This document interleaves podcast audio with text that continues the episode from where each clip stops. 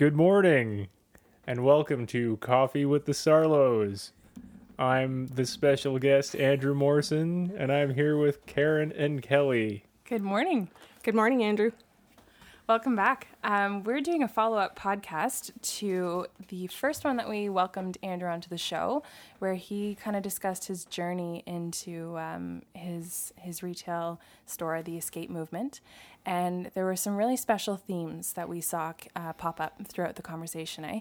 And one of the things that you had mentioned, Mum, was um, about Andrew's acceptance um, at each stage that he was at in his life so we have invited you back to kind of talk about acceptance, I guess, in a general sense, and, and happy to kind of venture off into wherever that takes us today.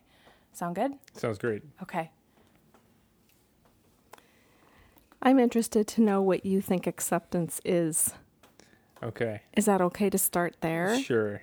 Um, and you can give examples if you want to, Andrew, because I think everybody has a different idea. Mm-hmm and that acceptance can be a good thing and sometimes not a good thing because it gets us maybe stuck. Interesting. So if you want to just begin, we'll just listen. Okay. Um, I wouldn't say that I have a definition for acceptance, but I will, as you said, give an example or a story. Um, and what I found with anything that you're facing in life, I think if you don't accept it, that's when you don't move past it and that's when you end up in this vicious circle where maybe you know it leads to depression or it leads to unhappiness.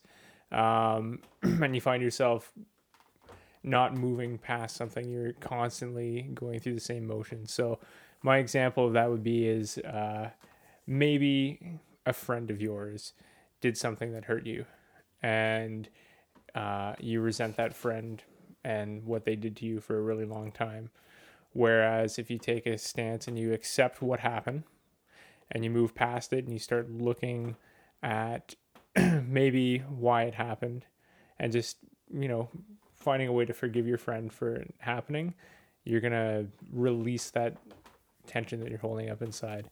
Um, or anything that's happened. So maybe you've had a tough childhood or um, a breakup and it's really hurting you. And people can go through that period of hurt for a really long time. And when it stops is when you accept it. And if you don't accept it, you're constantly living in this state of almost denial and you're living in that pain. But if you accept it, know that it happened, um, you start to look at ways that you can move through it and move past it. And I think the first step towards getting through anything difficult is acceptance.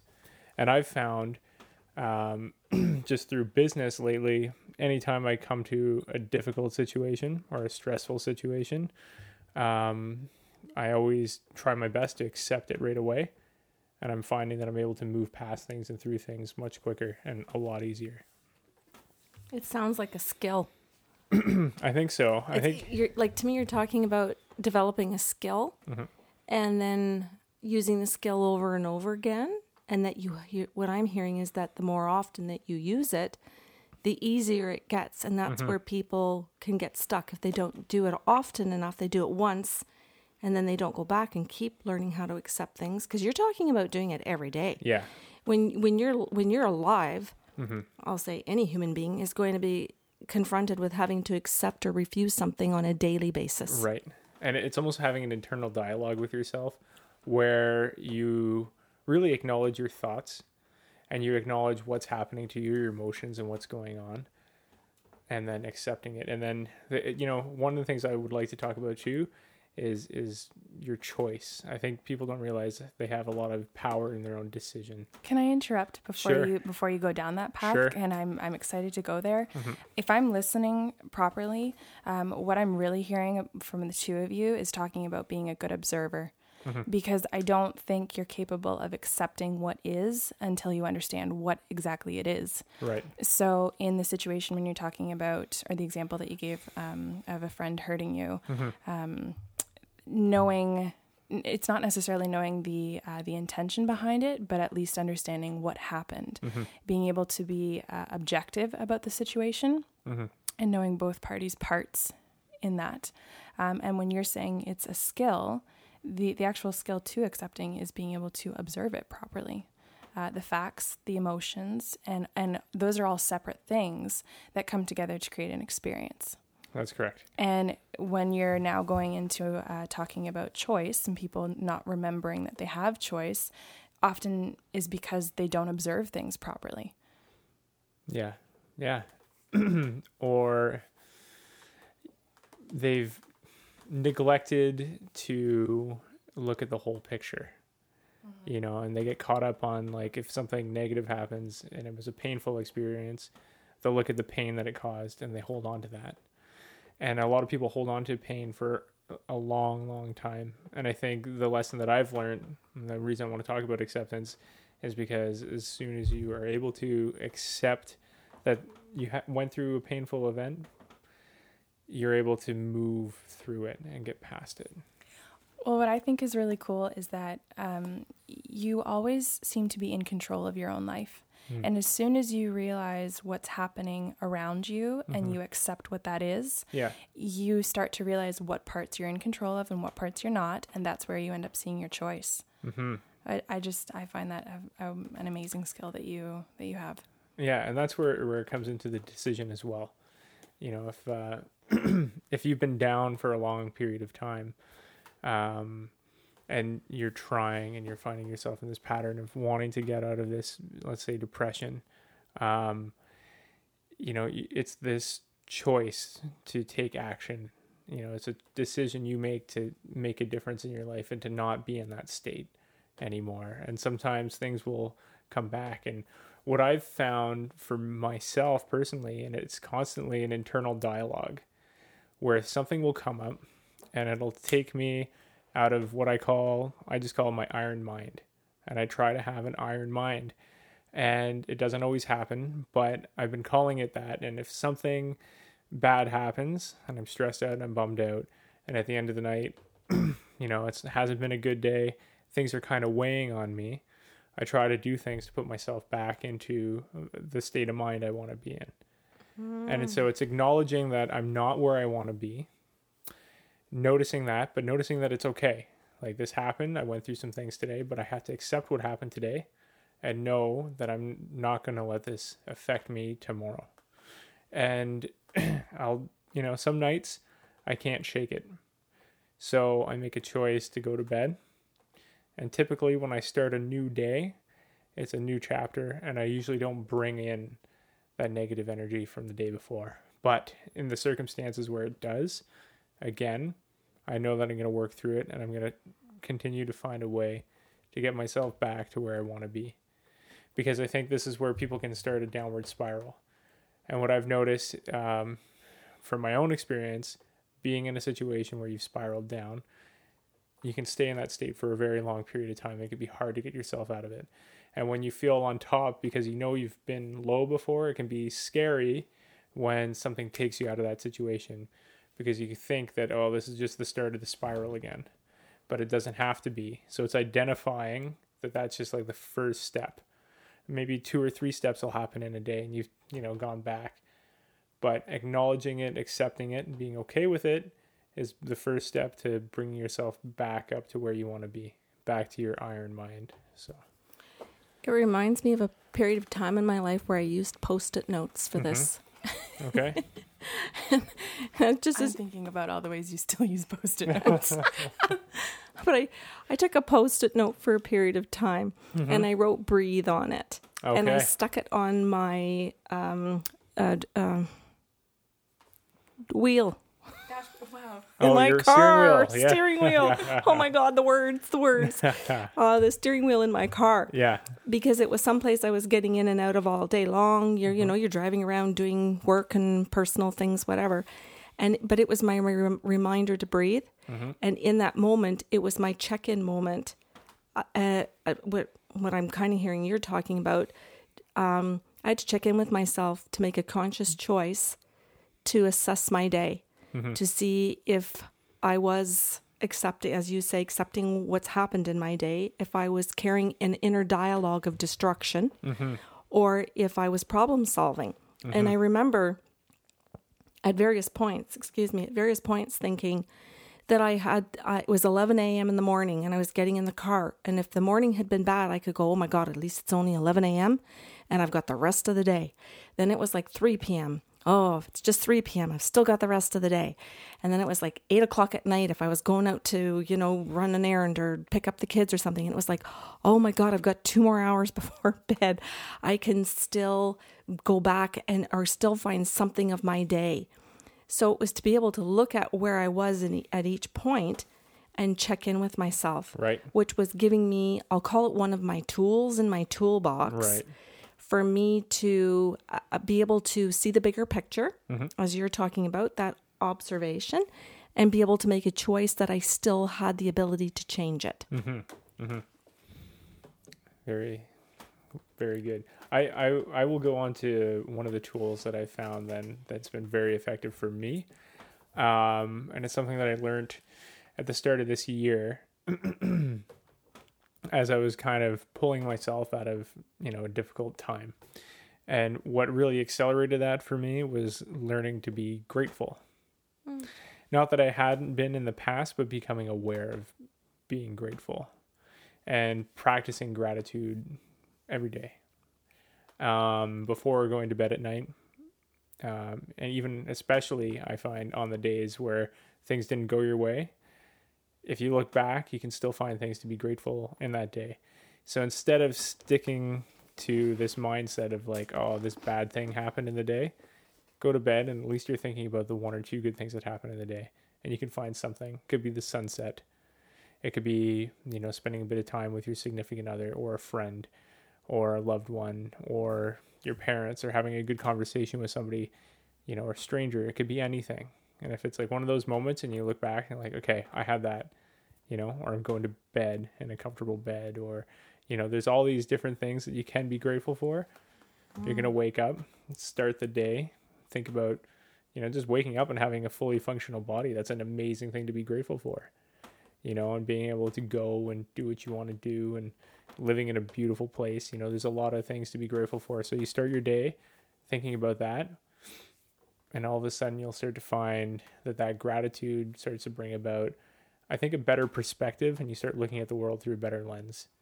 So if you're looking at it through like a negative lens, because you've had negative things happen to you, then that's what you're going to see. But if you practice gratitude, you can start looking at the world through a positive lens. And then you start seeing the positive things that are happening around you. I love that tool, and that's something that I use with my clients with uh, with health coaching and life coaching.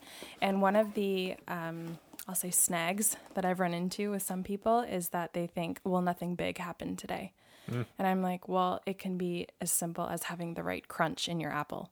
Right. You know, when you bite Yeah. into like a, a crappy apple and you're like, this is so Oh. disappointing. Yeah, yeah. Um, and then when you get that like that gala apple that's got the right crunch, I'm like, write that down in your gratitude journal. Why is that not fantastic in your day? And, and people don't realize it doesn't have to be something huge. That it can just be um, like appeal to the senses, right? Um, and I actually read something about the way we start our day. I can't remember the source, so I apologize. But um, typically within the first 30 seconds of when we wake up in the morning, we're already making lists of things that we have to do in the day. So we've stressed hmm. ourselves within the first 30 seconds of waking wow. up. And that's not even considering when we wake up from bad dreams, right? Being stressed throughout the night. But one of the tools that you can do is apply this gratitude list to your first couple seconds in the morning when you wake up. So, anyone with a nightstand who wants to keep a notepad or a pen next to it, brainstorming three things that you're grateful for from the previous day or things that you're looking forward to during that, that present day um, to, like you say, set you know set that kind of mind frame of how you're going to enjoy it. Mm-hmm. Mm, I loved it, but it seems it seems to be hard for people if it's not um, used every day like a muscle. right? Yes. I, I think like a muscle or any other habit or activity, um, you know, you practice it long enough and it becomes something that you start to do without thinking about it. So if, if it takes having a journal, and uh, that's what it took for me, it was a book called The Five Minute Journal. And uh, it simply has a page, and you start your day with uh, three things that you're grateful for, and then three things that you'd love to see happen that day. And the funny thing about writing something like that out, it's like, oh, what do I really want to have happen today? You know, it could be like, oh, I'd like to have a good conversation with my parents. I'd like to, um, you know, go on a date. I'd like to you know, catch up with some of my friends, you'll notice them when they happen, you know, and a lot of these things happen spontaneously. You might be in the grocery store and have like a 10 minute conversation with somebody you haven't seen in a while. And it's like, oh, that happened today. And you check it off. Whereas that might have just happened and, you know, it passes by and you'll feel good that it happened, but you haven't really acknowledged, you know, or found the gratitude for it actually happening. So, yeah, these practices are really good. And I'd recommend that book to anybody, um, and to everyone. I think it's a really great tool to have in your toolbox. I remember a period of time in my life when I had extreme pain. hmm And I walked into my doctor's office and asked him to kill me. And I was absolutely dead serious because I had so much physical pain. I Wow. didn't think I could stand it for another minute. I didn't know what to do with my experience of life. I couldn't think past my pain.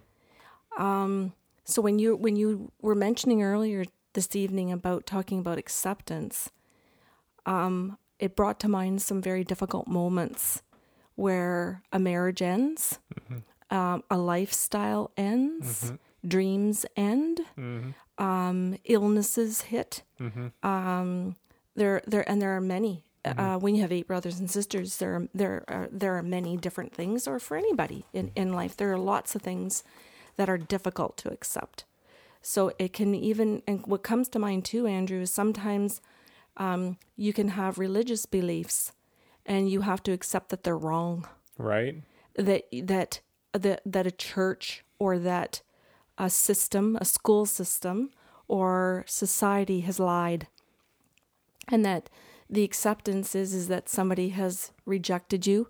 The acceptance is is that somebody has lied to you mm-hmm. or stabbed you in the back. Mm-hmm. There there are so many deep things that come to mind.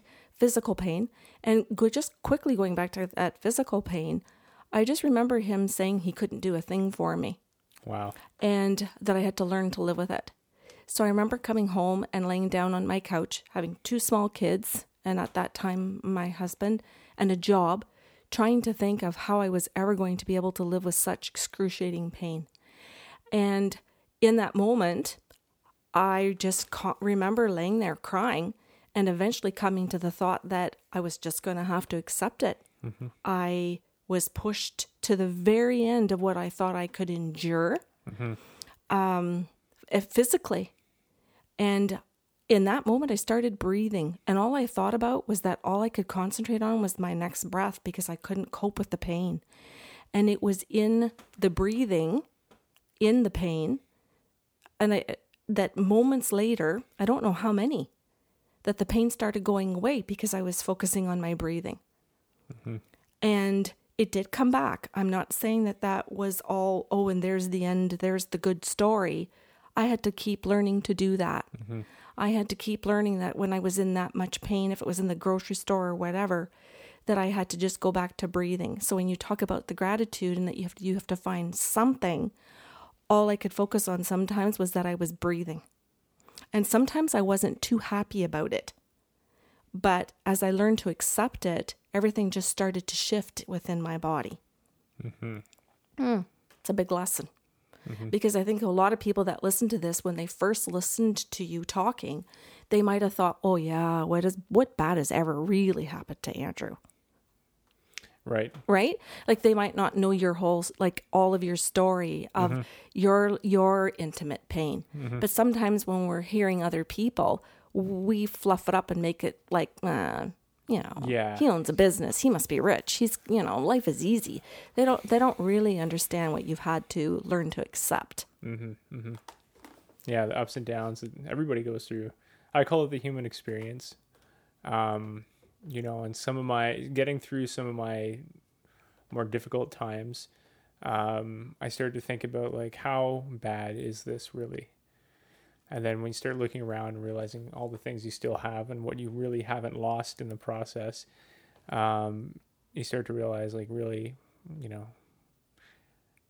it's it's not that big of a loss and when you start to look at like some of the things that could and will potentially happen in a lifetime, you know, you have to, it kind of wakes you up again.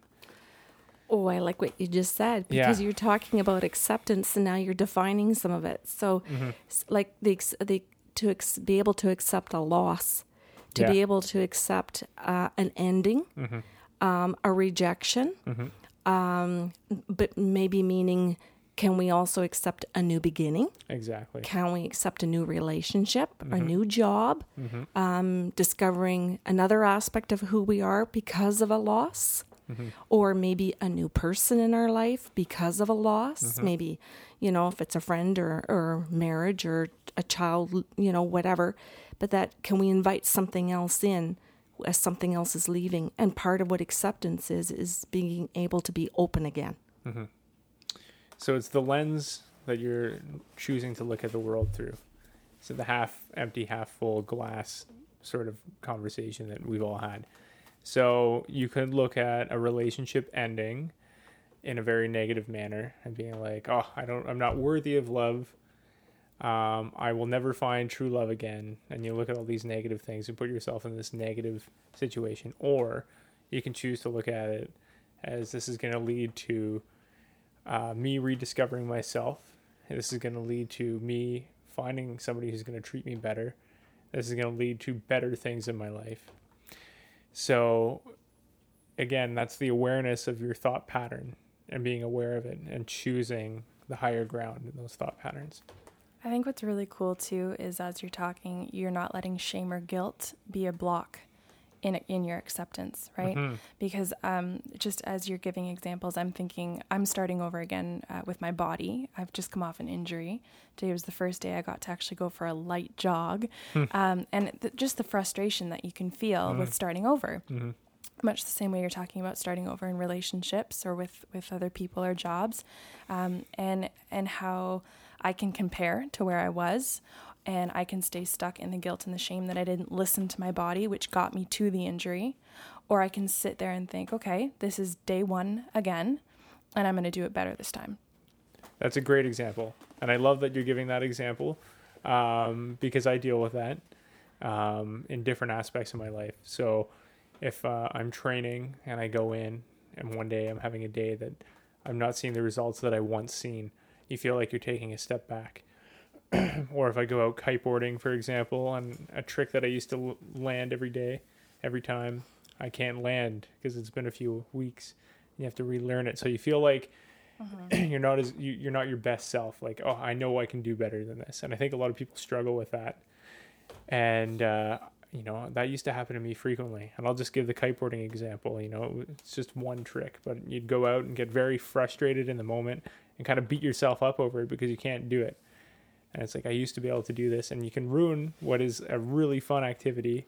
What's your escape? What gets you out? And you know like something you're really passionate about and enjoying you can completely ruin it by kind of beating yourself up about it. Or you you know the choice that i've made now if i'm not landing it i just choose to accept it and realize like i'll get it back. You know this isn't the end of it. Just like today was your first light jog. Mm-hmm. That's like step one at getting back to running the way that you'd like to run Yeah. and performing the way that you'd like. But you know in your mind that if you keep working at it you'll get there.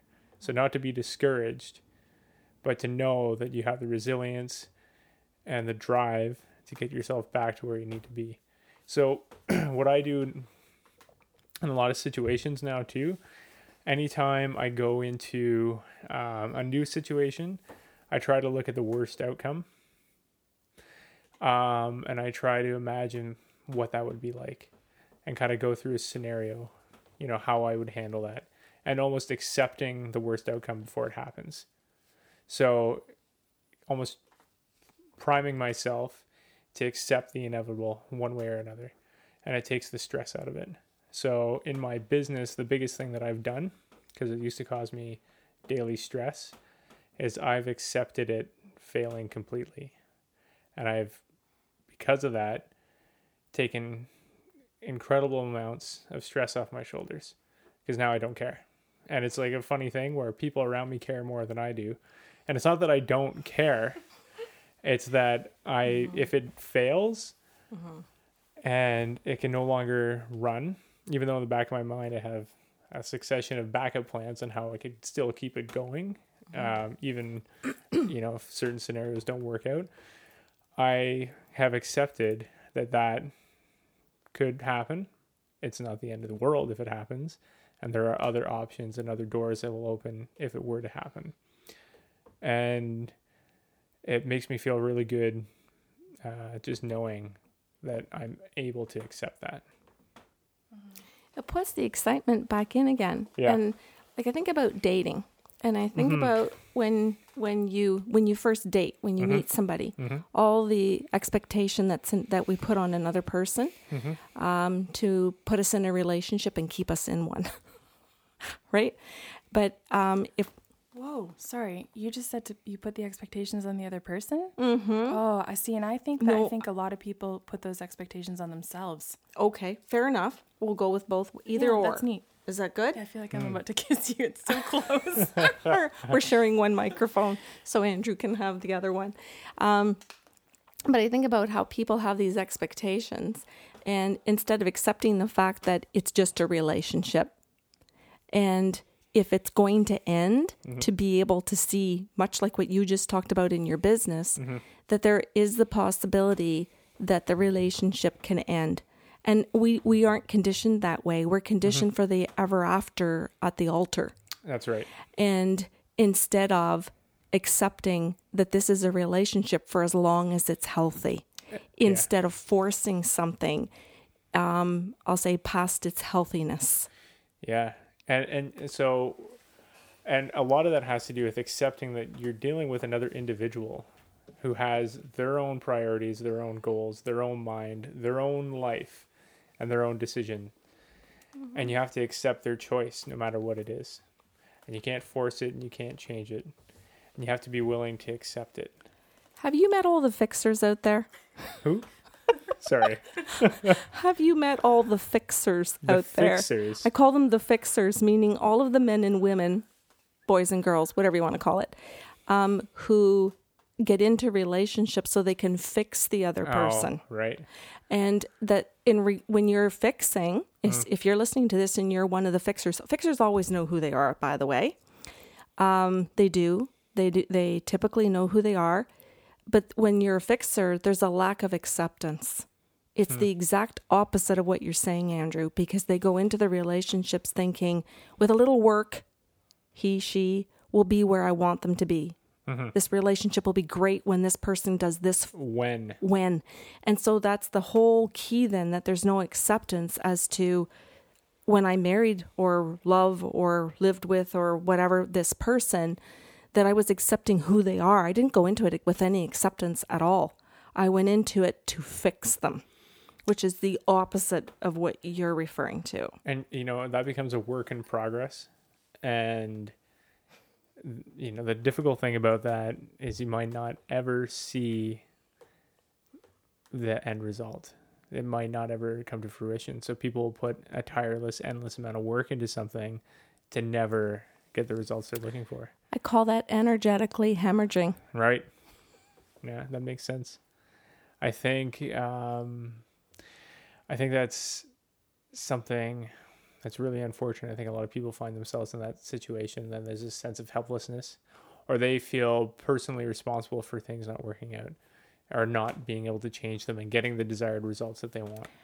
I think that in some cases that's correct, but in some cases, uh, fixers will pick, uh, we'll call them the breakers, the the other partner in the relationship, because they ultimately know that when it ends, it's actually not their fault, hmm and that the person was broken to begin with, and so I can't really own uh, the problems in this relationship. yeah And sometimes they'll pick someone with great potential, which let's face it, we all have, um, and they'll they pride themselves on being the one to see the potential and want to draw it out of them. Mm. And if the other person doesn't want to quote unquote step up, then really the breaker broke the relationship instead. Interesting. I and you know what? I see that a lot in people where you see their potential, just in friends and family and acquaintances. So I can see how easily somebody could see that in a relationship and want to bring that out. But um, you know, almost getting frustrated and disgruntled with the person for not recognizing that themselves and putting the energy in that they're you know, expecting them to take out of it. Parents can do that to their children and Yes. kill their spirit in the process. Yes, yes, And I think when you picked this topic today of acceptance, Mhm. it, it my mind went into so many different types of relationships. Oh yeah, and into so many different situations where uh, bosses will hire employees based on potential instead of accepting them for who they are right, and then firing them or letting them go because they didn't rise to their potential right. instead of accepting them Mm-hmm. Mm-hmm. and, and nurturing them to grow. There's such a difference between nurturance and acceptance. And and a big part of that too is a lot of people want their partner to change. The change will never happen unless the individual wants that change to happen. Right? We've all discussed this, but it's the truth. So no matter how much you try, no matter how much you, energy you put in personally, it's not going to change anything. It's up to the other person in the relationship. So, yeah, I think we can get into that a little bit more. I want to make sure my mic is on. It is. Okay. Okay. All right. I just noticed it was flatlining back there. We can. You're you're getting to be a regular so that you're Yeah. it's good. Yeah. I just noticed uh, Yeah. the sound waves in the I explain background. Okay. All right. So, um, sorry about that. Okay. Um, but uh, so, okay. So, yeah, I think the relationship part is really interesting because there's a lot that you can dive into with relationships. Um, I think a lot of people struggle with different aspects of relationships. And this is probably one that I see a lot of people struggling with as well. Not that I'm a relationship guru or anything like that, but coming from my own personal experiences, you know, acceptance has been a very strong and powerful tool. Uh, two tools that I've also learned that are kind of interesting to apply. Um, again, it'll be interesting to try and give an example of how this would work, but it, it, it's knowing what you want um, and what you feel you deserve from your partner. And if you're not getting it, being confident enough to say, like, listen, this is how I want to be treated. I'm not happy with the way you're treating me. If this continues, then, you know, I can't continue to be in this situation. And being able to put that out there and understand that, like, you value yourself more than to be torn down or taken down in, in the relationship. And I don't think a lot of people identify that in themselves. They don't, oh, why am I feeling this way? Why is this happening?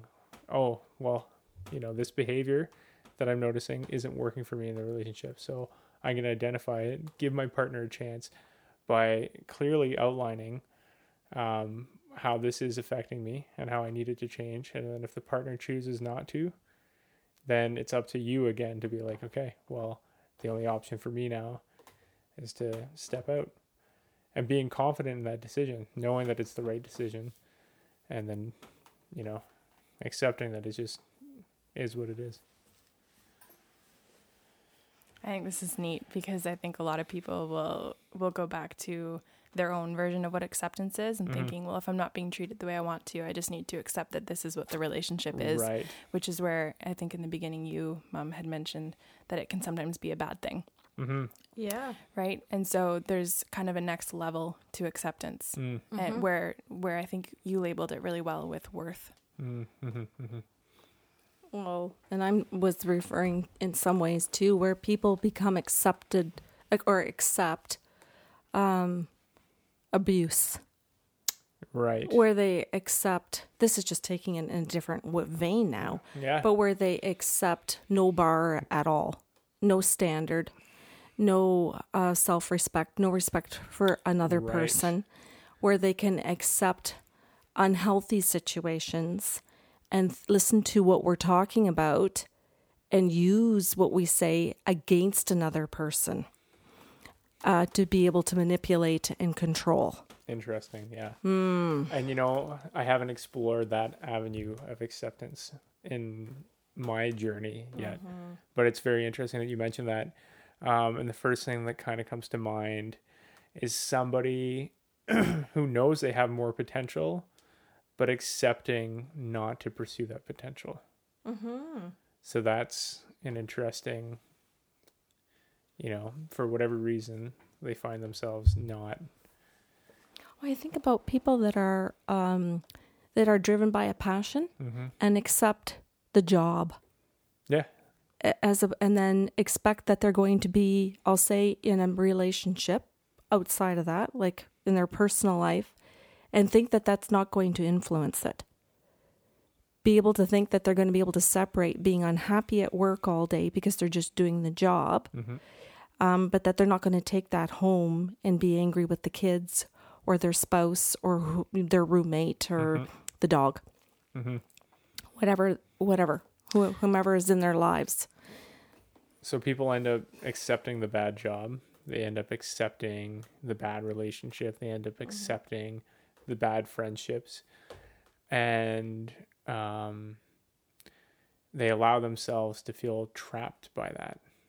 And the reality is, is where I was saying it comes down to choice as well. And choice is a huge thing.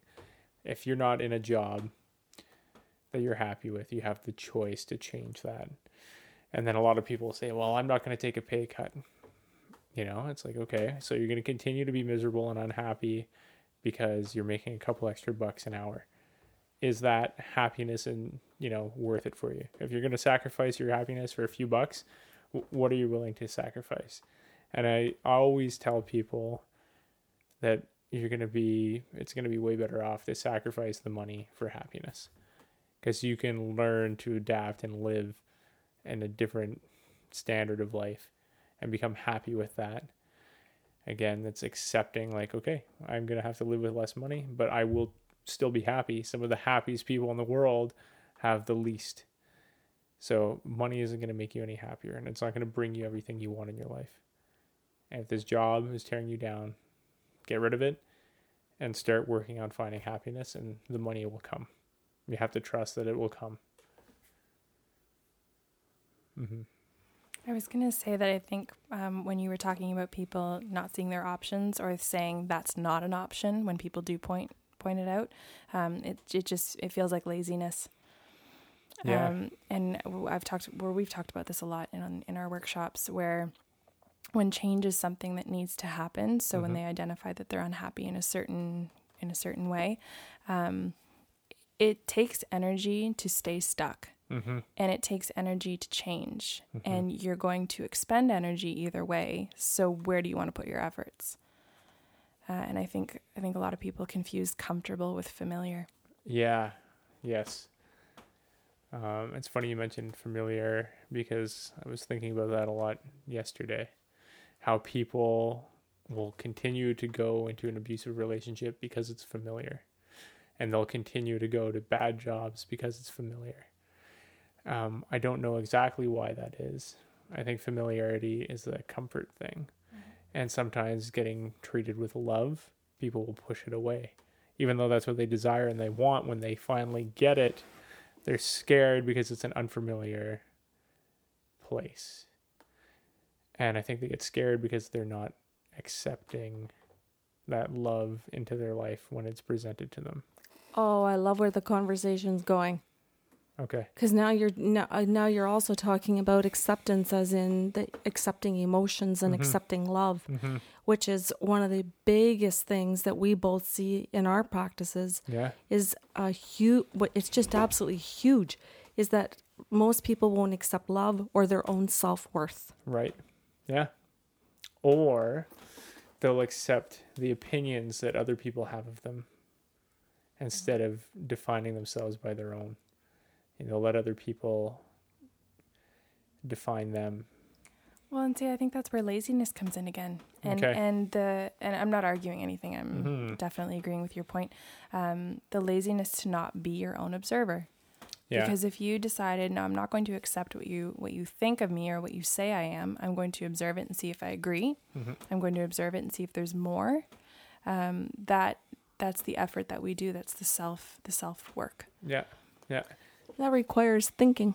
and digging in time Yeah. it's not going to happen immediately i think uh, one of the unfortunate things about our fast-paced world right now is people expect results quickly immediately you know you can google your answer to everything and when google doesn't give you the answer to your problems in life you know, it's going to take some work. Oh my God, even when Google does have the answer, if it's not on page one, we don't click on page two. Exactly.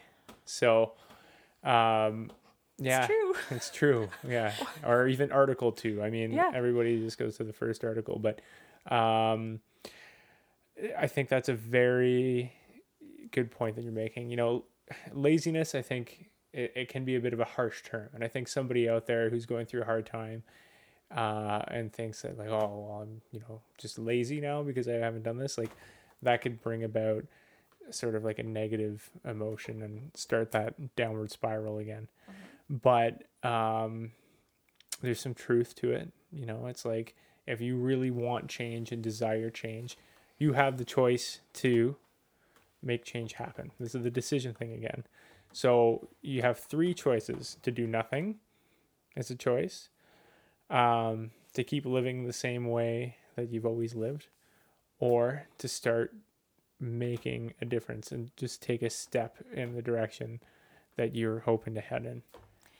I, I love that you pointed out that lazy is a harsh term because uh, and I know in our practice we both use harsh terms for people because it's often the only way people wake up. Yes. And I do realize, and I hope it's safe to speak on behalf of you as well, um, it makes them angry. Mm-hmm. And often people won't do anything until they get angry. You have to bring the emotion into it. Yeah. Yeah. And and the anger is the thing that lights the fire under their butt and makes them move into action. Mm-hmm. Mm-hmm. So, I think we're very comfortable making people uncomfortable. yeah. Right? And that's what it takes. You have to get them out of the, their comfort zone. And this is where fear comes in. Uh, because I think a lot of people, um, like we talked about familiarity, when something's new, they're afraid of it. They're afraid of the unknown. So they're worried about stepping into it. And so accepting your fears and not being like, and if you are scared of something, like really looking at your fear and dissecting it. And I always give the example of like, you know, five people are standing at the edge of the cliff and everybody jumps in except for one person and everybody's swimming and having a good time, but the one person's still standing there contemplating it. And this one person thinks they're going to get hurt. They're going to, you know, something bad's going to happen. They're going to screw it up and they, you know, pace back and forth endlessly. And maybe they won't even take the jump or eventually they will and they'll find out that it's like safe. But while they're pacing back and forth, they're creating all this like scenario in their mind of all the bad things that can possibly happen and to them that you know really never end up happening. It's that anxiety.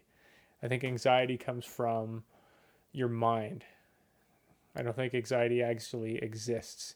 Anxiety is yourself looking at a breakup and being like oh my god i'm going to spend the rest of my life alone.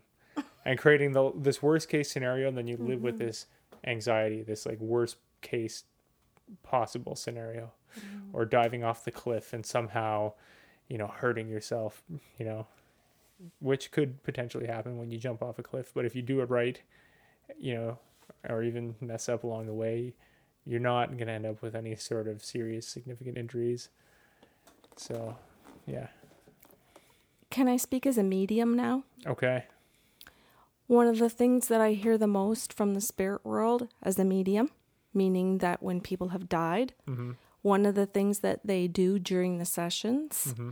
is accept the death all of the things, no, no the life. the life They finally accept the things that they weren't capable of doing on earth or Mm. chose not to.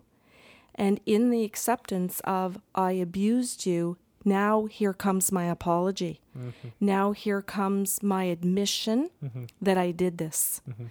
And as much as I am so happy to give those messages to people because it finally helps them heal, Mm-hmm. there is still a part of me that feels so sorry that it that they waited to die to be able to accept who they were. Mm-hmm. That that this had to come at this point. Instead of having, as we've all three of us have been talking about, accepting truly who they are and what they did on earth. So when we're talking about acceptance today, I, my head goes into what I've also learned as a medium and how much pain it causes the people that we love when we don't accept who we are Mm-hmm. and how we are living our own life. Yeah, and I think you brought up something in the last interview uh, where it kind of comes into like identifying your purpose and why you're here. And I think everybody has a purpose here. And you know, if you're in the wrong job or in the wrong, you know, if you're not happy, you're depressed, you're shifting away from your purpose. You're not aligned with what you really want in this lifetime. So you got to take that as an identifier and not ignore that you know and i think again with practice you become more and more in tune to how your body is feeling why you're feeling a certain way and when to sort of make adjustments. But if you're not asking yourself these questions and trying to identify what's going on internally you'll repeat the same problems endlessly. So it's very important to be able to find that identification. Okay, so I'm going back again to what we do as for a living. okay. And when we are able to recognize that people are set in their patterns because they Mhm. can't accept their own issues, mm-hmm. they don't do the work, Mm-hmm. and they project that onto their partner. Z. yes yeah So it can be projected onto one partner, but why am I now? Why am I mar- Why have I married the three same females? Mhm. Why have I married the three same guys? Mhm. Why do I keep dating the same blah blah blah? But it's not the it's them not being able to accept who what who they are, their own behavior, their own beliefs. And another pattern I see a lot too is um, people find themselves looking for something for someone else. Um, and a lot of time it's pity. So when they're in a bad situation, they want people around them to be like, oh my gosh, look at all the pain and suffering you're going through. Like, I really pity your situation. So they project this and they, they want that. I don't know what sort of um, benefit will provide the person and why people search for pity, but I find it's something that a lot of people end up searching for. And when you realize it's a dead end road that leads to nowhere, it's not going to give you anything or gain anything. And you can get out of that situation where you're seeking that from other people. Um, that's when you start to make better decisions for yourself and you can start moving forward. But as long as you're in there, I feel like pity is one of the lowest places a person can be. I think that becomes a very vicious cycle. And then it becomes a familiar cycle. And then it becomes a comfortable place. And then it's this constant thing where when somebody does pity on them or give them the pity they're looking for, it's like, okay, yeah, other people are seeing it. Yeah, my life sucks. It is bad. Now that I have this, you know, somebody acknowledging the bad that has happened. And then it's this perpetual thing where they're just looking for more and more people to be like, oh my God, yeah, you're right. Things are so bad for you. I'm so sorry. And sometimes that's how they get everything. Mm-hmm. That's their mode of control to be Mhm. able to get, get everything that they want, including monetary or um, dinner invitations, whatever. Mhm. That's their way of surviving. Mm-hmm. Mm-hmm. And so for some people, um, that's they have to be. We have to help them be able to look at that um, and accept that part of themselves. Mm-hmm. That that that's their mechanism um, to stay comfortable or to meet their own needs. Mm-hmm. But as you said earlier, that they have other choices and that they have the ability to come outside of that if they get the right tools. What I think is really neat, uh, um, as you're giving this example for the medium part, is that even though we talk to the spirits on the other side who can talk about their own acceptance of their life that they lived as a human, Mm-hmm. um, we can sit in front of the human themselves, and like the family member or the friend, and say that this person is going to experience another lifetime of learning those lessons that they missed in, this, one. Yeah. And that's usually a jaw dropper because people are like, what do you mean?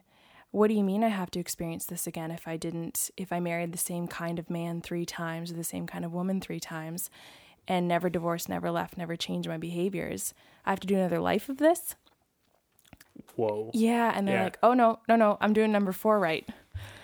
Um, yeah, that that's a huge eye opener, but unfortunately, sometimes is quote unquote too late. So, uh, one of the ways I've started to perceive the world around me is kind of almost looking at it, and it's a funny way to describe it. I, I don't play video games, but I kind of look at it now as a video game. And my mission in this life that I'm living right now is to have as much fun as I can possibly have. Cool.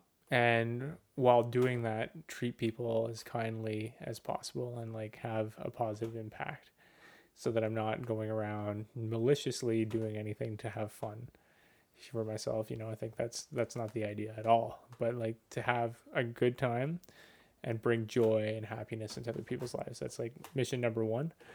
And yeah, kind of like almost feeling like, yeah, it will start over. You know, like it will come back to, you know, a new beginning. And just whether it does or doesn't, we'll never know for sure. But there is some sort of peace that comes with that. Just feeling like, yeah, it's not just a one shot deal. Yeah. Well, you've kind of got all your bases covered.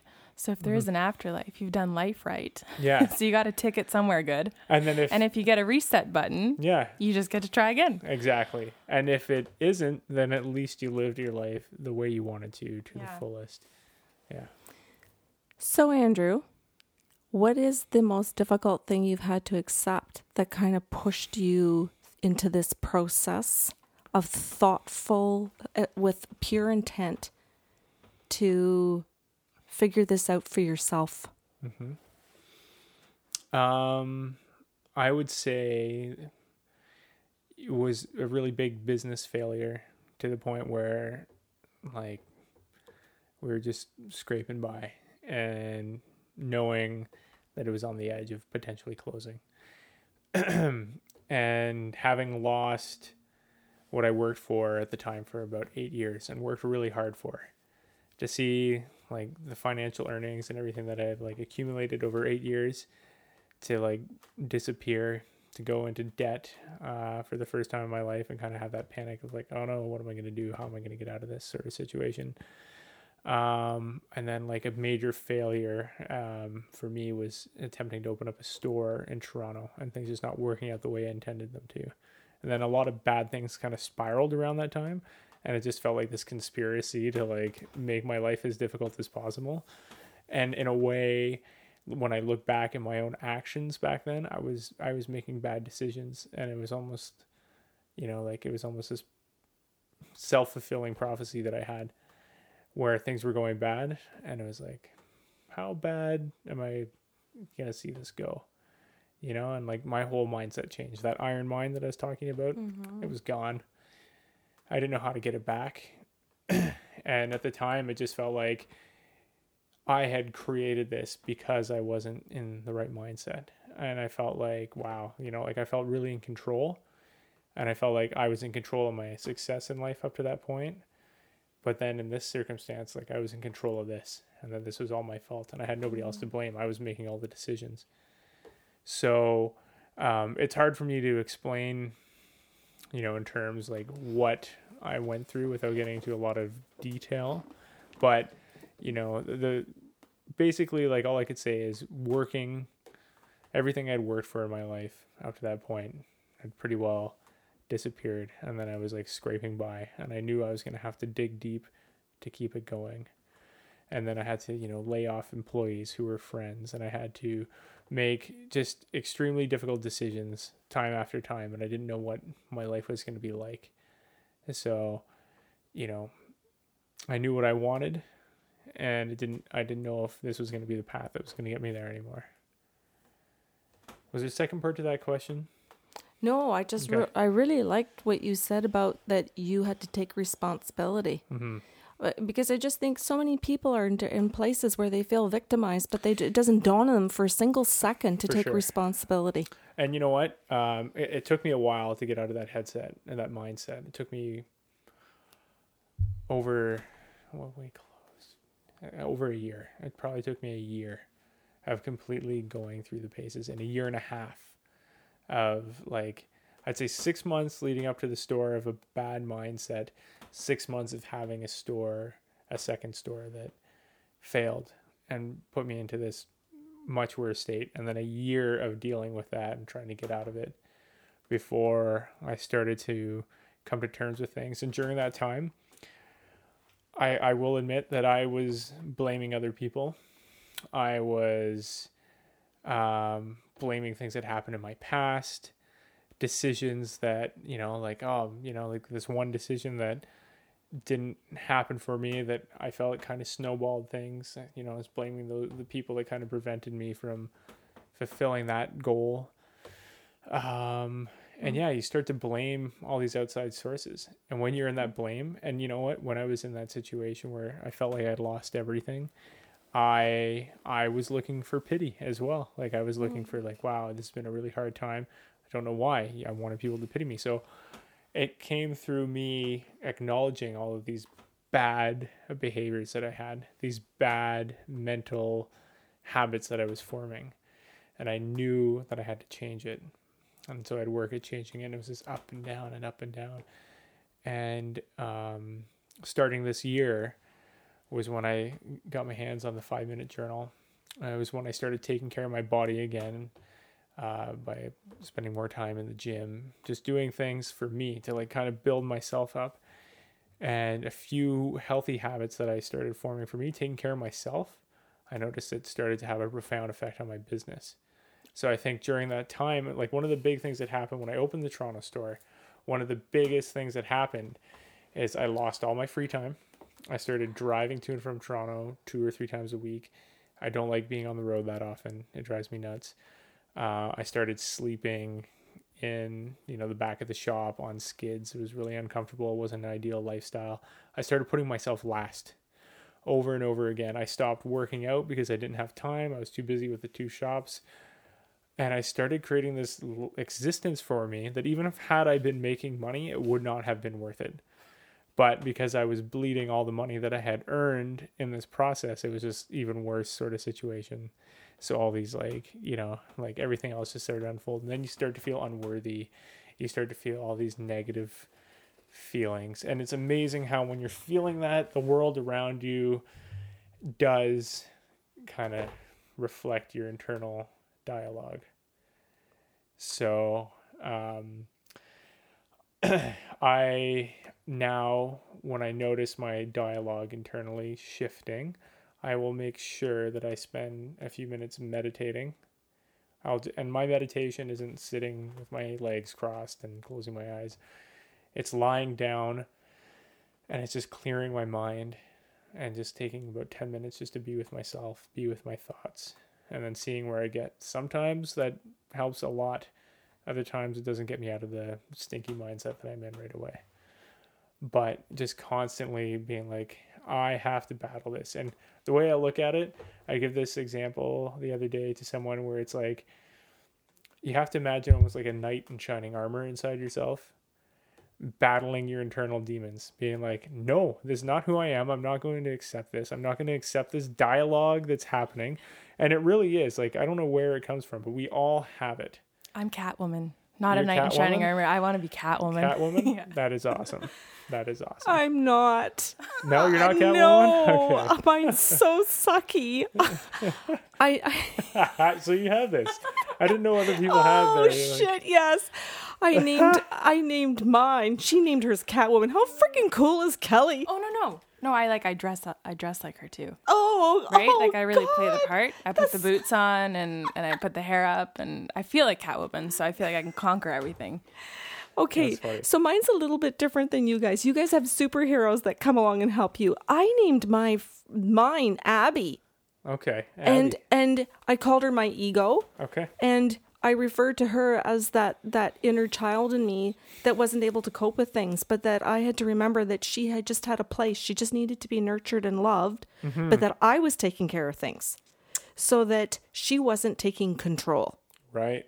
and that she had a place. I could listen to her. I could love her and nurture her, but by God, she was not going to make the final decision mm-hmm. Mm-hmm. that I was going to. So, I, I mean, my name is f- nowhere near yours. I'm jealous. Well, and this is just it. You know, like for me, that was the best way to describe it to somebody. This knight in shining armor, but like it's it's really like your your confidence, and you know, take somebody who's been bullied, even as a child. Those scars are deep, So I think when somebody's something strikes a blow to your self confidence, you know, you failed at something. Mm-hmm. Now all of a sudden you have these self doubts. I think what ends up happening is that internal dialogue shifts to the negative dialogue. Mm-hmm. And part of the negative dialogue is how other people used to make you feel because you hold on to that. Mm-hmm. So those feelings come to the surface. And it, it's you making that choice to be like, I don't want to feel this way. I mm-hmm. don't want to feel like this. I'm feeling like this right now. Okay, I need to accept that this is how I feel right now. Something put me into this state. It's going to happen time and time again. You know, nobody stays at the top all the time. But I think the hmm. people that appear to be at the top all the time are those that are making the decision to be like, I'm not going to feel like this. I don't deserve to feel this way. I'm in control of the way I feel. Mm-hmm. So I must change that because nobody's going to change it for you. Somebody says something awful to you on the way to work and it makes you feel terrible. You must figure out a way to overcome it and bring yourself back to where you need to be. Mm, Well, you have the right to. Ex- oh, sorry, Kelly. You just have the right to accept it or refute Exactly. and just return something to somebody else mm-hmm. instead of taking everything in. It's mm-hmm. just like if every night your husband comes or wife comes through the door and is always picking at you, you have a right to make the decision that you're not going to believe any of it or that you're going to hear it or that you're even going to stick around for it. Mm-hmm. But so many people get into the routine that they don't ever think again that they have any of the choices. Yeah, and you know, I used uh, one of my first my first long term relationship was difficult because my girlfriend at the time was a difficult person for me to be around. She wasn't very nice to me, and I couldn't understand why. So I just kept throwing all my love into this relationship, hoping that would change things. I never once stood up for myself and said, I don't appreciate the way that you're treating me in this relationship. Um, I, at the time, didn't know. To me, there was this like definitive, like, I wanted to be a nice person. And I wasn't going to treat my girlfriend any other way but nice. So to handle this situation, I felt like the only way I could like combat it was to be mean, and I wasn't going to stoop to that. But I've learned that there's an in between, and you probably know where I'm getting. It's being assertive, and you have to assert yourself.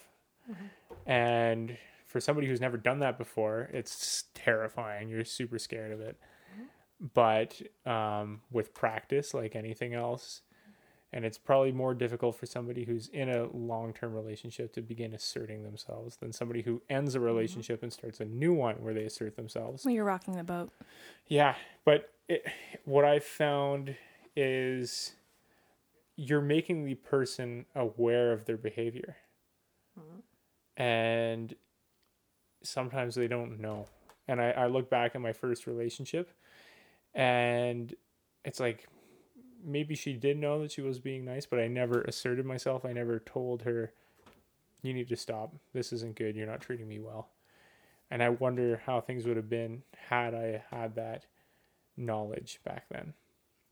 But now that I do, and I bring that into situations, I find that it resolves things. And the quicker you can catch it and mention it, the quicker it resolves things. And not just in, you know, like a romantic relationship, but in a friendship or in a business relationship or a relationship with your parents. These things are all very, very, very important. And I've gotten the habit of trying to just ask myself, identify things, and then assert myself quickly. And I found that every time I've been assertive, the person that I'm asserting myself to is receptive to it. And it's almost their wake up call. Like, oh, sorry, Andy, you're right. I didn't realize I was being a butthead to you. You know what I mean? I didn't realize that's how my behavior was affecting you. I'm sorry. Thank you for letting me know. And that's usually how the conversation goes. So it's very important. But again, if you assert yourself, and let's say it's a business situation or a friendship situation, and that behavior doesn't change, they continue, that's when you have to be like, I'm sorry. Like, I'm not going to accept this. And you can't treat me like this. So, When you talk about wanting to be a a good person, mm-hmm. um, Beverly Engel is an author who writes a book called The Nice Girl Syndrome, okay, but you can insert boy. sure.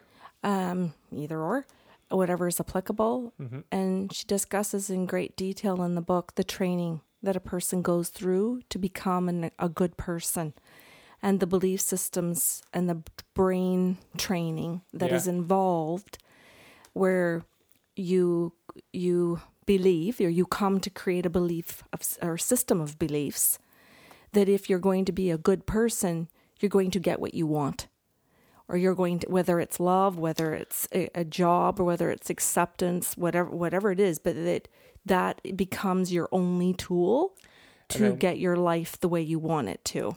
And it's yeah and then when it's not happening for the person there's all this frustration. And i'm gonna be more gooder yes. to get more of what i want. And then it's like oh well I, you know by being more gooder i didn't get what i want you Yeah. know like why is this happening? And so this par- repeat cycle. Yeah and it, it becomes like a complex for the person. Like and maybe it's like a partner wanting to feel more love from their partner. So they're to throw more love at them which is what i did in my mm-hmm. first relationship. And you know i never got it back. It became this thing where it was like i was putting in 100 and she was putting in zero you know and i tolerated that for way too ah, long there's that word tolerated or Oh, yeah. accepted I accepted right it. Yeah, exactly, exactly. And um, yeah, so that's that's an example there in my own life where accepting was didn't lead to any positive. Mm-hmm. I, I I think it's important in in talking about this tonight about in talk that it's necessary to talk about beautiful things that acceptance does in our lives, like accepting who we truly are and being able to apologize for it sincerely, Mm-hmm. which then means that we have to change it. Yeah, It's not okay to accept it, apologize, and repeat the cycle either. yes, that's correct. Yeah, yeah. It's you know, to me, life is like this evolutionary process, and the way I view it is, I always want to try and become a better version of myself. So all the actions I'm taking, all the decisions I'm making, um, and the paths that I choose to take, I'm hoping are going to make me that person. And sometimes, like any path, if you take the wrong one, you might take a few steps back. And this is where you have to forgive yourself, just like you were giving the example with running. That's a good example because it's something physical that you can see. So you might, you know, have to start back a few steps further than where you once were to get further than wh- where you were before. And that's not a bad thing. And I think people need to forgive themselves and accept that. You know, and for me, that was part of what I had to learn with the store not working out. I had to forgive myself for making a very big mistake, many mistakes. And I had to accept that I was going to be taking, you know, major steps back in the progress that I wanted to see. But I continue working on it and moving forward to get better. Or a relationship. It didn't work out. Step back, start new, and build again from there. And, you know, there's something fun about that. When you look at it, you know, as like a game, you know, you look at it as like, okay, this is another chance to to give her a go. Let's see where we can take it this time. Mm, I like that. Yeah, it uh, you know, it's it's no longer it's no longer something that you have to beat yourself up over. Because I think people jump to that too easily. They jump to like kind of giving themselves a hard time for not achieving what they want. And they blame themselves and they find all these like internal problems. Don't blame yourself. You know, don't do that. Don't f- dwell on these things and create those bad habits. Accept it and try again. Can I talk about another acceptance? Sure. one that popped right into my head was Mhm. um, I hear quite often these days to accept our body image, and that if I'm, you no, no, go ahead. oh okay, Sorry. I, I, I, it's uh, it's of concern to me, um, in that I have to accept my body image, whatever I look like. Hmm. And now I want to clarify right off the bat I am not talking about people with disabilities. Of course they do. Of course, everyone has to accept that. Mm-hmm. I'm talking about obesity. I'm talking about where people are overweight and it's a health concern. Mm-hmm. Obesity is a health concern. It really it brings on diabetes and other a multiple number of medical conditions mm-hmm. and emotional ones as well. Absolutely. Okay. And they say, I'm just accepting myself for who I am. I'm mm-hmm. 100 pounds overweight. I'm just accepting myself. Mm-hmm. And to me, that's not a good way. That's not a good thing. Mm-hmm. And I, I don't mind saying this. I can, I know I can be very attacked for this because um, my stature is not of a big person. So I know right off the bat I'm going to be attacked because I'm small. Okay. However, I'm referring to the fact when people accept something that's unhealthy. Yeah. Just like they accept the abuse at the job or in the marriage Yeah. or from their parent or from their child, that they're accepting that they self abuse Yeah. because they do have another choice. They do have the choice to eat better. They do have the choice. And I'm not saying for every single person. Some people are disabled. Some people um, uh, maybe have obesity because of drugs or uh, whatever. But even at that, there may be some physical therapy that they still can do in a wheelchair or in a bed that is still at their level. Yeah. And I'm saying that there's always a level that's appropriate to that person's condi- uh, I'll say condition just meaning state of being. And that sometimes to be able to say and I'm accepting who I am so you have to accept me too is a way out and it creates a depression and uh, a sense of if you don't collude my reality with me and accept me for who I am, um, there's something wrong with you. Fat is beautiful. And I, I clearly remember as a child being in the funeral home when my dad had, uh, they did autopsies in, in the funeral home. And I remember one day walking in when there was an autopsy going on. I was a kid and seeing fat. The body was open and they had the body cavity and they were removing the organs. And I remember seeing the layers of fat. That is not beautiful. Mm-hmm. And mm-hmm. what it does to the organs inside the body is not a beautiful thing. Mm-hmm. So as much as people want to say there's there should be acceptance of it, there is not. Mm-hmm. The soul does not accept that either because it wants you to live your best life. That's it. And if somebody is saying, oh, but being obese is my best life, if there's a medical reason for it, okay. But anything thereof, you're lying to yourself. Mm-hmm. Mm-hmm. And you're like you said, you're asking others to lie to you as well. Collude your reality. Yeah. You have to ask others to collude your reality because uh, if if they don't, then you attack them. And and this is something I find very difficult to understand is that if if I'm an alcoholic and that's unhealthy for my organs, and now I expect you and Kelly to collude my reality this evening, mm-hmm. then I'm asking you to lie for me because you should love me. And if you love me, you'll lie. Well, no, a hmm. lie is a lie. So this is this is a very interesting topic. This is also, as you mentioned, it's it's a sensitive topic, right? Um, so where I can chime in, and I'll gladly chime in, uh, I suffered from childhood obesity, and at age 16, I weighed over 260 pounds. I stopped weighing myself. I don't know where my, you know, f- where what I got to, but you know, it wasn't something I was happy with at all. I, you know, going through my childhood, I remember being very upset with the way I looked.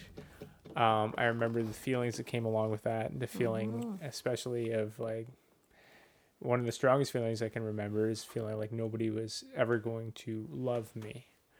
And being a child that went through that, um, you don't go through similar experiences that other children do.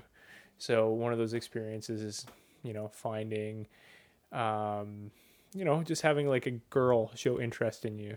That wasn't something that I experienced until after high school and after I lost weight. And I had developed this mindset where I felt like I wasn't deserving of it. It was never going to happen to me. And I had mm-hmm. this huge barrier that was my weight. Mm-hmm. So I can sympathize with children who are going through that and experiencing that. And I think the difficult thing that I especially can see with children is it's out of their control. It took grade 11 biology for me to take my first nutrition course, for me to understand how the body works. And I remember in biology, I made decisions one day after learning how the body works, and I stopped drinking pop and I stopped eating fast food. And those are two things I haven't done again. Mm-hmm. And then I started walking to school every day. And it was a four kilometer walk in both directions. And by the end of that year, I was under 200 pounds. I'd went from being, I think, like a double extra large, like very large shirt, uh, to fitting comfortably in a medium t shirt. And it was by changing very simple habits in my life. Mhm. And I didn't get the body I wanted right away. And, you know, let's, I'll be honest, I'm not still in the body that I'd love to have. And that's a result of the childhood obesity that I had. Mm-hmm. But I work at making sure that I'm happy with the way I look and how and what I do. And one of the biggest things that I've also learned later on, because now it's been over 10 years uh, since I've started this, you know, this better lifestyle, is it's an ongoing thing. You're constantly learning. You're constantly developing new techniques and figuring out your body and finding out what works and what doesn't work for you. Um, but it also um, is something that kind of never ends. But if you're looking at it as a diet, like I don't look at my diet as a diet anymore. It's the way I eat, it's the way I choose to eat. And I choose not to eat certain things and I choose to eat some things um, that, you know, I choose to eat healthy. You know, it's just important to me. I feel good. I'm at a point now where if I eat unhealthy, I feel sick and I listen to my body. If I wake up in the morning and I feel hungover because I ate bad food the night before, that's my body telling me something. Not to say I don't make mistakes from time to time, that does happen, but I always get a rude awakening the next morning. So I have to identify with what's going on in my body. Um, gosh, there was something I wanted to, a point I wanted to make here. Um, there's a lot of points that I could make, but I've kind of, I've lost my train of thought. So, yeah. I'll let you think for a second. Okay. I brought all of this up, Andrew, because to question people about what they accept about themselves. Yeah. In terms of doing what we do as energy healers, Yeah. we see what the obesity does to people. Mm. And it, when I say I'm a small person, I lost 35 pounds. So when you're five feet, or I'm five one, Yeah. 35 pounds is like four or five sizes bigger for me. So eh, that's not huge. Somebody might say that's not called obesity, but might be by somebody's if it's more than 10 pounds overweight. I don't know what the d- scientific definition of Mhm. obesity is, but we see the emotional effects that it has on people, Yeah. that it has on their self esteem, their self worth, Oh, yeah. Everything. that it has on their decision making, whether they go to the beach with their friends because they'll wear a bathing suit or not. It's a life changer. This is the thing. It's a it's a, a complete life changer because you're gonna have confidence that you didn't have before. You're gonna feel good in ways you didn't before. You know, for, you're gonna perform in activities better than you did before. And if that's something that you value in life, like there's so many reasons for why you should do this. Um, the one thing that I found is when I got caught up with it being an appearance thing only, that's when you get discouraged and frustrated because you're constantly looking at your appearance for this like validation that you're doing something better. Hmm. And when I was maybe 26, I stopped worrying about it being like an appearance thing only Mhm. and started to do it for like health reasons because it made me feel good. Mhm. And I took like I kind of don't care what the results are anymore. And as soon as that went away, I started to enjoy everything more. I started to enjoy the workouts that I was doing. It became fun. It didn't become this like chore. Oh, I have to go and work out. It's like to me, that's the one thing I really look forward to going to do every day now because it's my escape. It's how I get out of my mind for an hour. I can turn my phone off and put it in the car for an hour. And not to mention, I get this great endorphin rush when I leave. There's so many benefits to it. I love it. And even though there are days where I'm stressed right out, and I find the days where I am stressed out, they're usually the days I feel like the last thing I want to do is go to the gym. So if I had a stress, stressful day, like I'm dragging my butt going there. And there's a lot of times where I want to turn around, and I know a lot of people feel this, But a lot of people also know that as soon as they start, they're so happy they did. Mm-hmm. And as soon as they finish, they couldn't be happier than having gone. And they feel great for having done it. And I, I hear so many people bring up excuses as to why they don't go to the gym. And I really feel like people need to change that and find excuses to go to the gym. And you know, or whatever it is that they need to do to take care of themselves. I don't have time to cook food for myself, healthy food, so I need to eat fast food. It's not I don't find that to be an option. There's there's no reason that has to be an option. You can find a way. You can make different decisions. It's just a matter of buying different food. and I think a lot of people this is that whole thing where it's like pity and like I have no control over my life. I'm fat. I'm not in control of this situation. It's like no, this is not true. You need to make different decisions. You are in control. And if you make a few different changes, and for me, like I said, it was just a matter of stopping eating fast food, stop drinking pop, and walking. And it could for me it was school. It could be to and from work. Change those three habits in your day, and you in a few months. And I lost the weight fairly quick. It was like six months. Made a huge difference in my life. And like I said, I didn't get to where I wanted to be. So for the next 10 years, I spent trying how to like, you know, lose extra weight, you know, get down and kind of deal with this like up and down and get the body that I want and, you know, starting and stopping things. And a lot of it was self experimentation and, you know, trying different things. And I don't think it's a bad thing because you discover a lot about yourself. But um, I would say there's no one right or wrong way. And I think that's where you have to, like, for me, that's where I had to accept the fact that because I was big, I wasn't going to be as defined as somebody who had never put on weight. So that's where the acceptance comes in, you know, and that's where I think it's fine. That's where you have to love yourself regardless. You know, if you have mm-hmm. stretch marks, mm-hmm. I don't look in the, the mirror and look at my stretch marks as like a negative thing. I don't find them ugly. I don't find them, you know, I don't look at them mm-hmm. negatively. That's not the way I'm going to look at my body. I'm going to love them. And, th- and that's what it has to come down to. You have to look in the mirror and love yourself for who you are. Mm-hmm. And that's important. And love yourself through the journey. Okay. So as you're losing weight, a lot of people get discouraged because they're like, I still have that role. And that's all they focus on is that one thing they want to change about themselves that they can't. And that will beat you up inside. Mm-hmm. And it's like, no, I have to love myself regardless of this. So ignore it and look, choose to look at the things that you do like about yourself. Look into your eyes and find like the beauty in your eyes or your facial structure or the caring, kind person that you are. Like, look past all of that. Mm-hmm. And, you know, and that's where it's okay to like accept yourself and be like, regardless of what I'm doing, I'm doing the best for myself. So I can accept what I'm doing. I'm going to love myself, you know, and now you can go to the world and, you know, have the world love you too for who you are.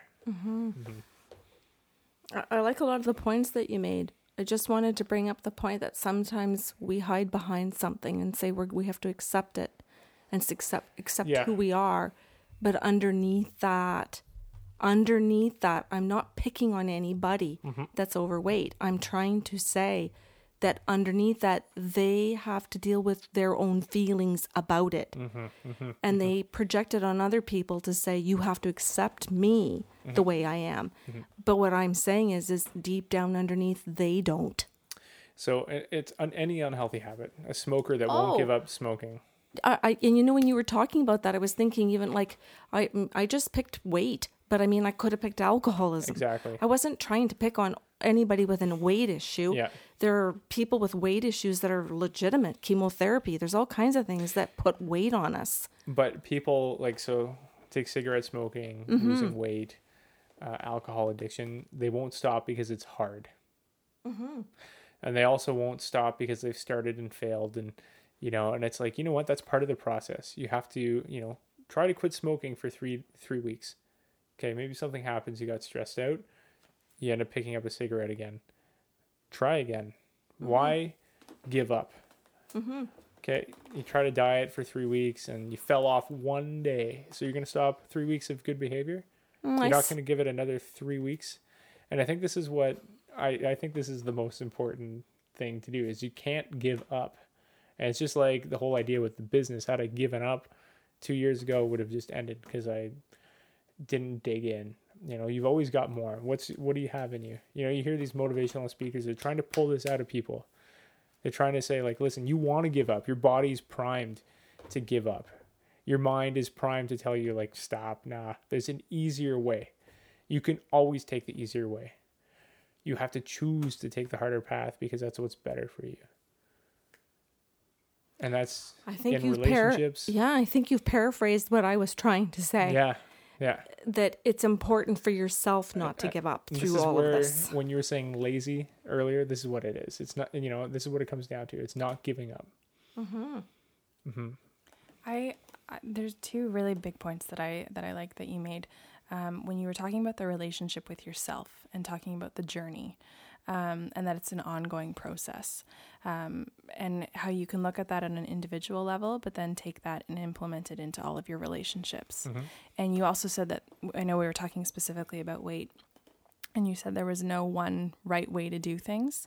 Um, and if we take that lesson into our relationships with people, um, we can fall into ruts in the way that we communicate. We can accept the fact that I'm the fixer and you're the breaker, and this is how we're going to function. Mhm. Um, but that ongoing process of learning how to communicate to figure out what works for the two of you, Mhm. and when it becomes old and a rut that we don't even think about anymore, that we have to change it up yet again. yeah i think you know you've heard this all before. Everybody's heard this. Communication in a relationship is key. It is 100% and you have to be willing to be vulnerable in front of the person that you're in a relationship with and you have to have a level of trust to know that that person isn't going to take your vulnerability and use it against you. And if they do then they don't you don't deserve that treatment from that individual. Mm-hmm. That's where it needs to end. So you have to have that comfort level with somebody and it has to go both ways. And that way you can work through anything together and you can be vulnerable.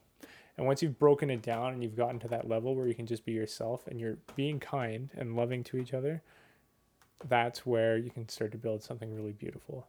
And i think one of the theories that i have is that again it's a choice. Everything is a choice. And i think one of the things that i do in the morning is i prime myself before my list like you mentioned Mhm. comes into my mind to try and think um, positive things right off the bat about myself, about my day, about my business.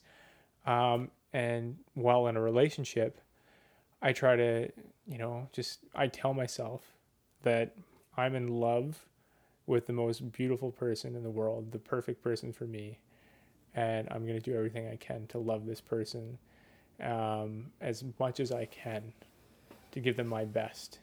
And I think that if two people can do that in a relationship every single day, they're not going to treat each other bad. They're going to feel like they're in this incredible relationship because they've told themselves that they are. Like this is this is the best. This is like the most romantic, beautiful relationship I could possibly be in. This is amazing. This is awesome. This is what I'm going to create, but it takes both people doing that. And I think that mindset in both partners creates something magical.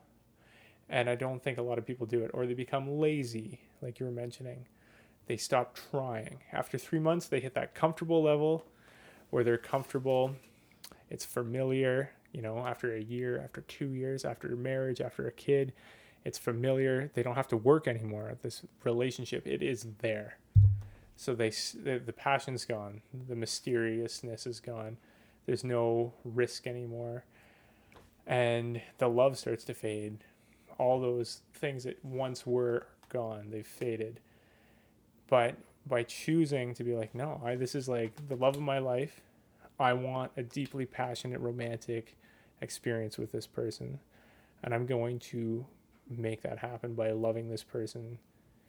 And if both parties do that. I think you can turn a negative relationship into a positive one very quickly. But again it takes that open communication and it takes being able to be vulnerable.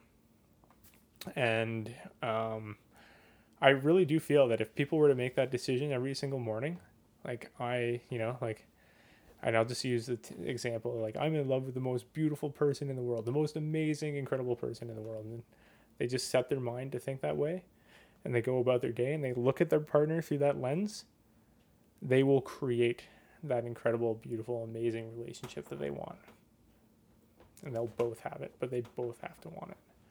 It can't come from one party; it has to come from both. But I really do believe that if people started doing that, it could change so many relationships and potentially be one of those things that changes the world. Imagine if we also took that into workplace environments Exactly. where employers and employees saw each other as as that valuable because mm-hmm. one of the things I'm hearing about what you're saying is that you're seeing value. Mm-hmm.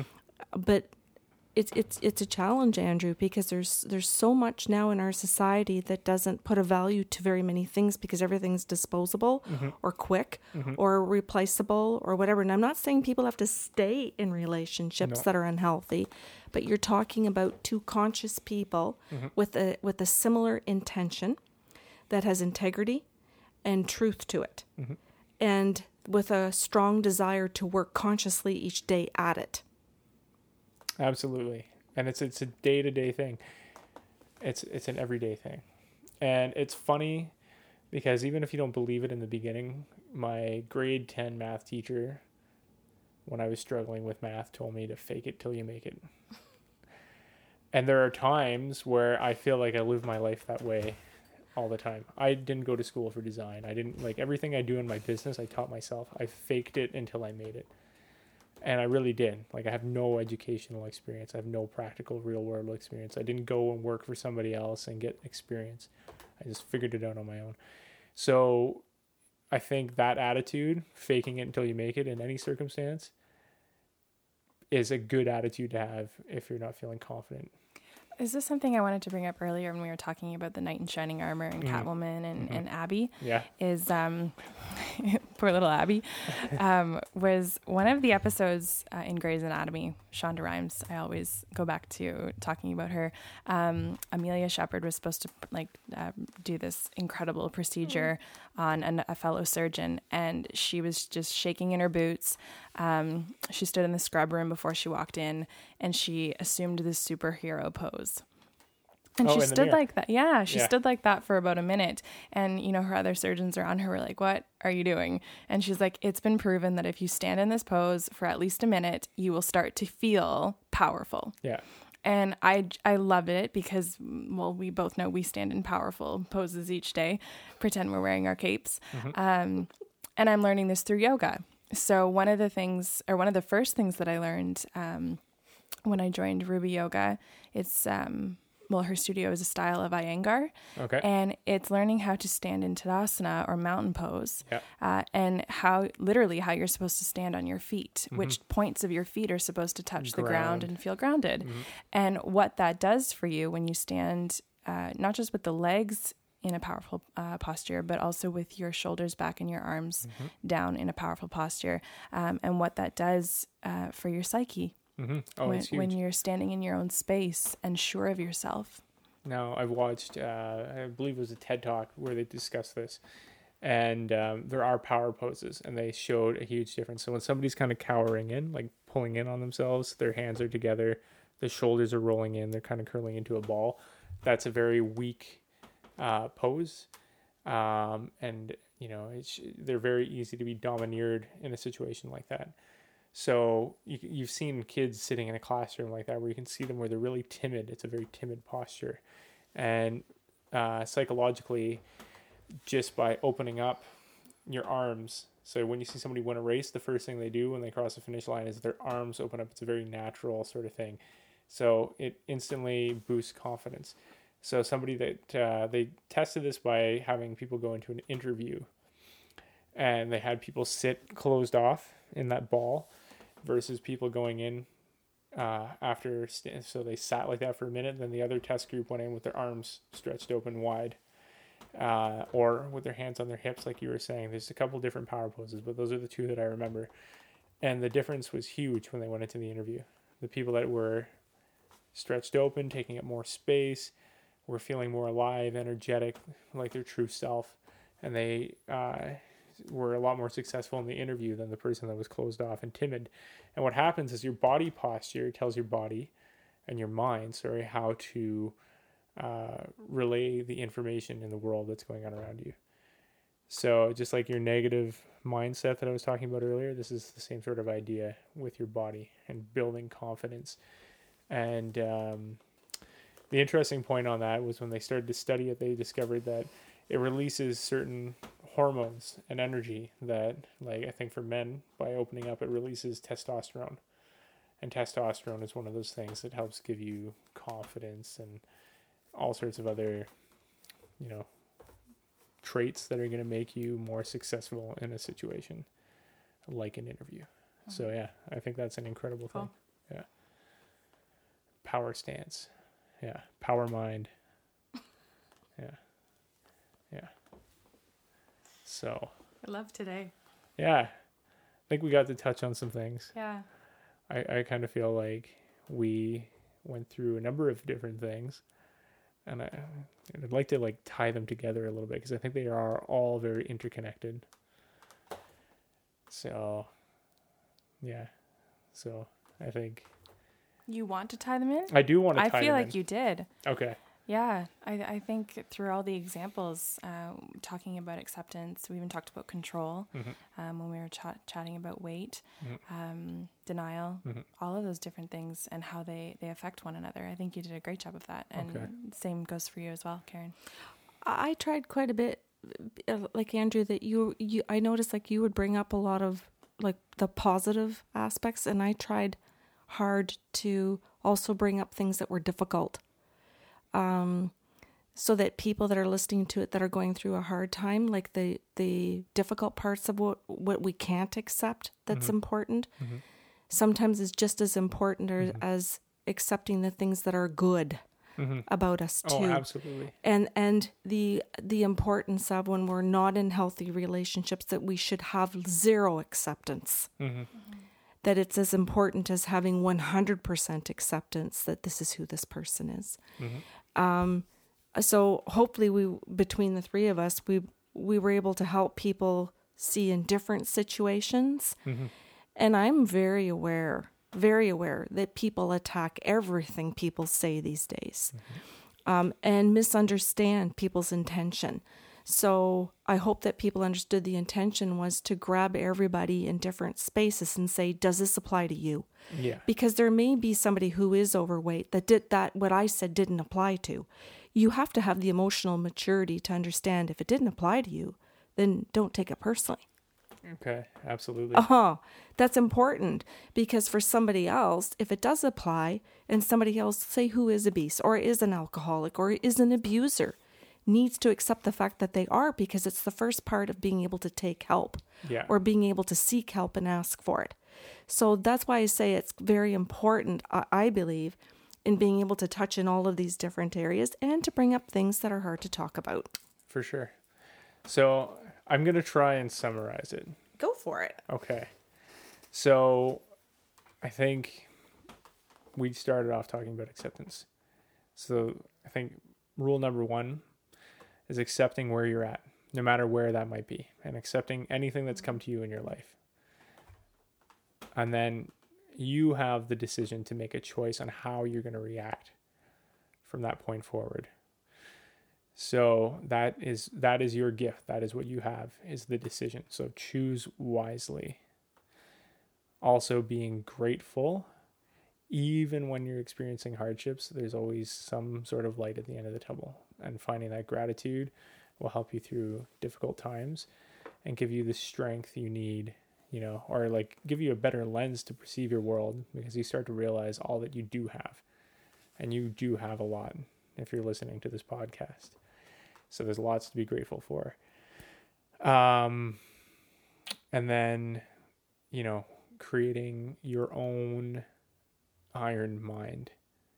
And so creating these habits. So this becomes like a daily thing. So you're constantly taking yourself or reflecting on yourself, kind of looking internally and understanding why you're feeling a certain way.